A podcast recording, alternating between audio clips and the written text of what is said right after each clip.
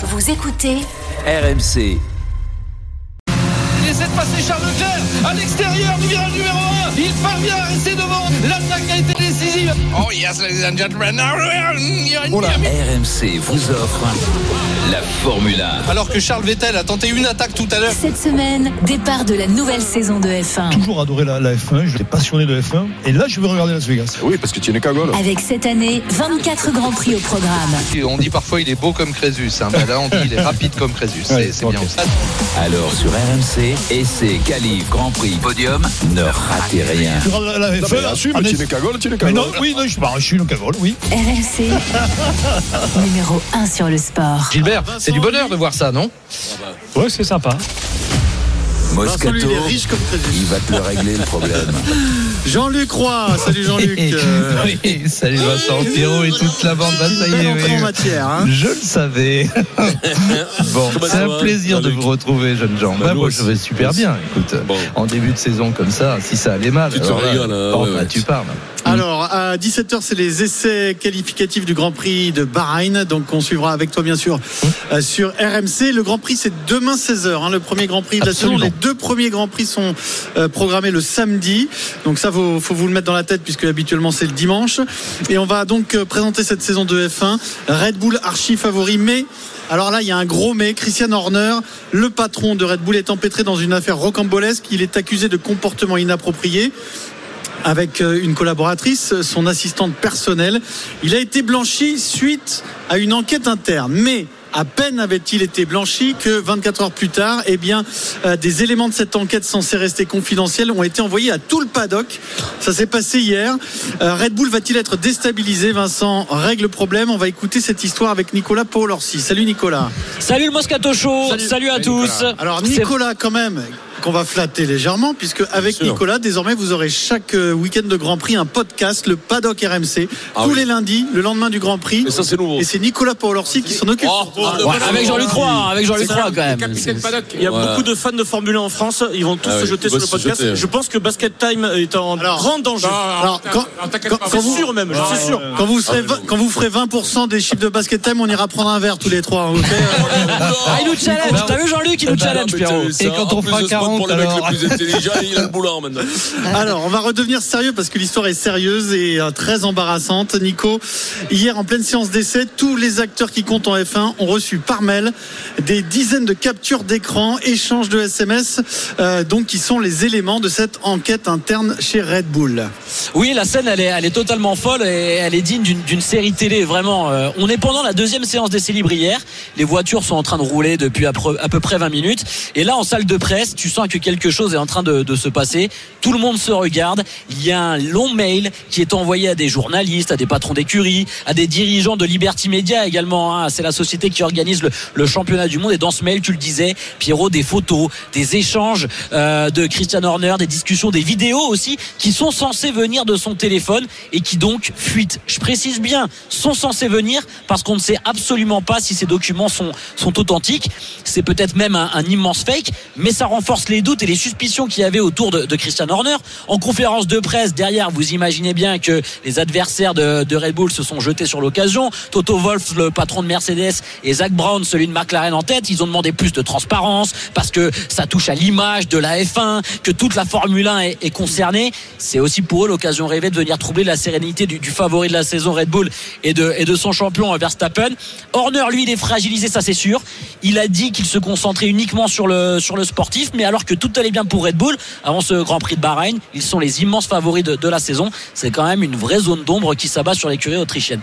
Juste une précision, à l'heure qu'il est, Christian Horner n'a absolument pas réagi, pas communiqué, hein. Non, il a juste dit qu'il était concentré sur la saison. Il n'a pas communiqué officiellement. De toute manière, il a été conforté par Red Bull suite à cette enquête interne. C'est une enquête qui a été faite par un cabinet d'avocats extérieur à tout ça. Donc, sauf si l'assistante en question qui a dénoncé ce comportement approprié porte plainte ou fait appel, ça devrait en rester là. Sauf si du côté de Red Bull, on a une trop grosse pression qui est subie par les instances de la F1 et qu'on décide de sortir en dehors de son poste. dire si c'était véridique ou pas, si les preuves étaient avérées, enfin si les preuves étaient réellement issues de l'enquête ou si c'est du faux quoi. Il a absolument pas parlé de cet email. Il a absolument pas évoqué cet email. C'est flippant quand même. Ouais. C'est flippant quand même parce que tout à l'heure quand je suis passé au stand de Bretagne là, j'ai pris en photo la galette saucisse. J'espère que ma galette saucisse, voilà, Eric, circulera pas. T'as tout RMC quand même. Tu sais à sa tête, ça faisait 10 minutes il pensait qu'à ça. C'est terrible, c'est terrible. Non mais là j'ai pas vu que ma galette saucisse ça se une heure, surtout entre deux pains maillés. Voilà, Eric, c'est bon, tu l'as fait, ça t'est soulagé. Jean-Luc, sur le début de saison, sur ce qu'on sait, même si on va avoir les premières indications réelles à 17h, Red Bull était parti pour dominer outrageusement la saison comme l'an dernier. Oui. Écoute, sur le papier, je te dirais oui, parce qu'une équipe qui effectivement a écrasé le championnat comme elle l'a fait en 2023, hein, on rappelle quand même 21 victoires sur 22 Grands Prix, 19 pour le champion du monde, 12 pôles pour évidemment Verstappen, donc c'est écrasant. Maintenant, ils le disaient eux-mêmes, et c'est vrai que ce qui est difficile toujours en Formule 1, c'est de reconduire surtout à ce niveau-là. C'est même insensé. Alors, ce que ne connaît pas évidemment Red Bull, c'est le niveau de progression des autres, et on a vu, à commencer par Mercedes qui a terminé deuxième du championnat constructeur, il faut le rappeler, l'an dernier. Eh bien Mercedes a une toute nouvelle voiture, ils ont laissé tomber leur concept un petit peu audacieux qui n'a pas fonctionné pendant 2 saisons, les pilotes s'en déclarent absolument ravis, et du côté de Ferrari, je rappelle quand même que sur les 5 dernières pôles de la saison 2023, 3 sont revenus à Ferrari, en l'occurrence à Charles Leclerc. Donc le problème de la Ferrari, c'était d'exploiter les pneumatiques plus longtemps.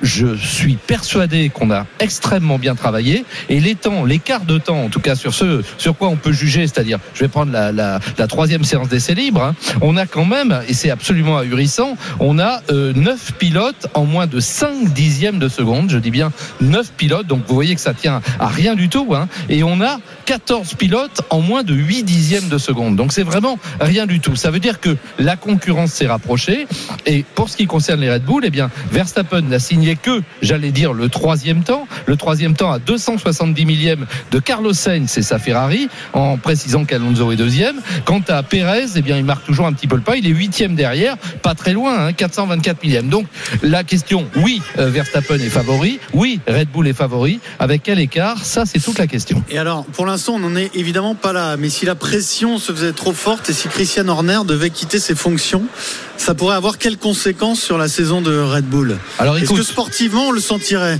Non, tout est organisé, c'est une évidence. Et aux manettes, on a toujours Pierre Vacher, on a toujours Adrian Newey, on a toujours des gens très solides. La monoplace, elle a été développée là aussi. À la surprise générale, on pensait que la RB20 de cette année serait une évolution de la RB19. Eh bien non, on a innové au plan technique chez Red Bull. Donc la monoplace est entièrement nouvelle et apparemment elle convient. Verstappen a dit qu'il n'avait jamais conduit une voiture aussi performante d'entrée comme ça. Donc non. Alors c'est évident que dans ce genre de situation, et là on est proche du docudrama de Netflix, on a écrit un scénario à qui le crime profite. Exactement. Voilà. Ça. Alors c'est là où on peut se poser des questions, Vincent, parce que certains, mais tout ça c'est de la rumeur après. Ouais. Certains pensent que c'est un complot ourdi par Mercedes. D'autres même ont parlé du père de Verstappen, qui est pourtant le pilote numéro 1 de Christian Horner. C'est quand même complètement dingue. Tu peux imaginer que si l'affaire n'en reste pas là, si c'est réellement des règlements de compte ou ce genre de choses, ça peut pourrir une saison quand même. La suspicion va y être jusqu'à ce qu'ils trouvent le coupable ou qu'ils ne le trouvent pas. Mais à un moment donné, ça va peut-être s'effacer. Après, il n'y a peut-être pas de coupable. Il n'y a peut-être pas de coupable. C'est peut-être. Ah bon, automatiquement, il y a un coupable qui arrive à tout le monde. Le mec qui envoie ça, c'est quand même un délateur. Non, mais je ne sais pas. En fait, dans la mesure où c'est impossible de sourcer la fuite. On ne le saura pas, peut-être, bien sûr. Peut-être on le saura, peut-être on ne le saura pas, mais ça peut. C'est une hypothèse, mais ça peut aussi être quelqu'un en interne à Red Bull qui trouve ça scandaleux qu'Horner soit pas suspendu et qui fait fuiter, tu vois, c'est pas forcément les adversaires. À part dire que c'est la misère, c'est une tristesse mais incroyable, c'est catastrophique parce que nous on est là, on regarde ces saloperies, on est là comme ça alors que c'est la Formule 1, les gosses ils sont prêts à tout pour couler l'autre. Enfin c'est juste avant le début de la saison, Vincent. Juste avant le début de la saison, il n'y a pas de mots. C'est le complot quoi, ça sent le complot. Et quand je vois Toto Wolff qui est un peu en tête de file de la fronde c'est que tu te dis que sportivement peut-être qu'ils savent que Red Bull est dominant et au-dessus et que pour faire dérégler la machine Red Bull il faut peut-être s'attaquer à autre chose. Mais la pression. Il y a un énorme antagonisme entre Toto Wolff et Christian Horner, Jean-Luc.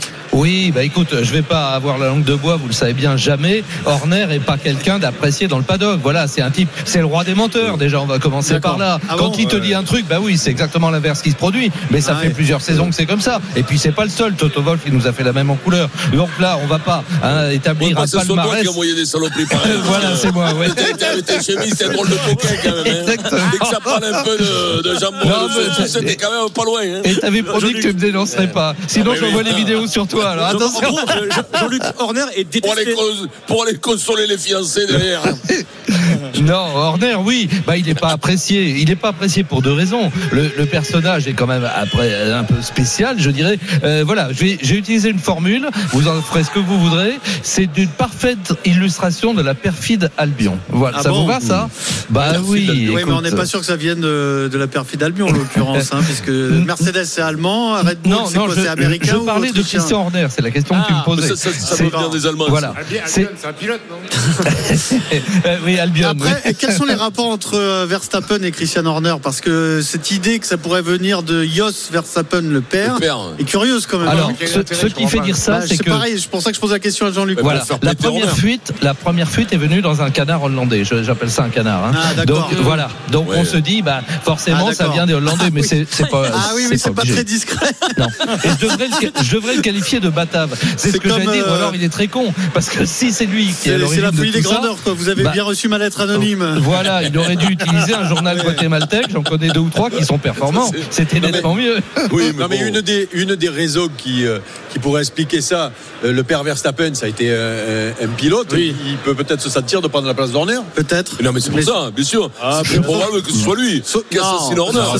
Ce serait l'adjoint, enfin le numéro 2 de Horner qui prendra la suite de toute façon, non ? Ouais, bah il était question chez Red Bull avant que l'affaire soit tranchée qu'on divise les responsabilités. C'est-à-dire qu'on est un responsable sportif et puis un directeur général plus administratif, un manager si tu préfères. Donc bon, je sais pas. Pour le moment, bah, il a sauvé sa tête, on va dire Horner.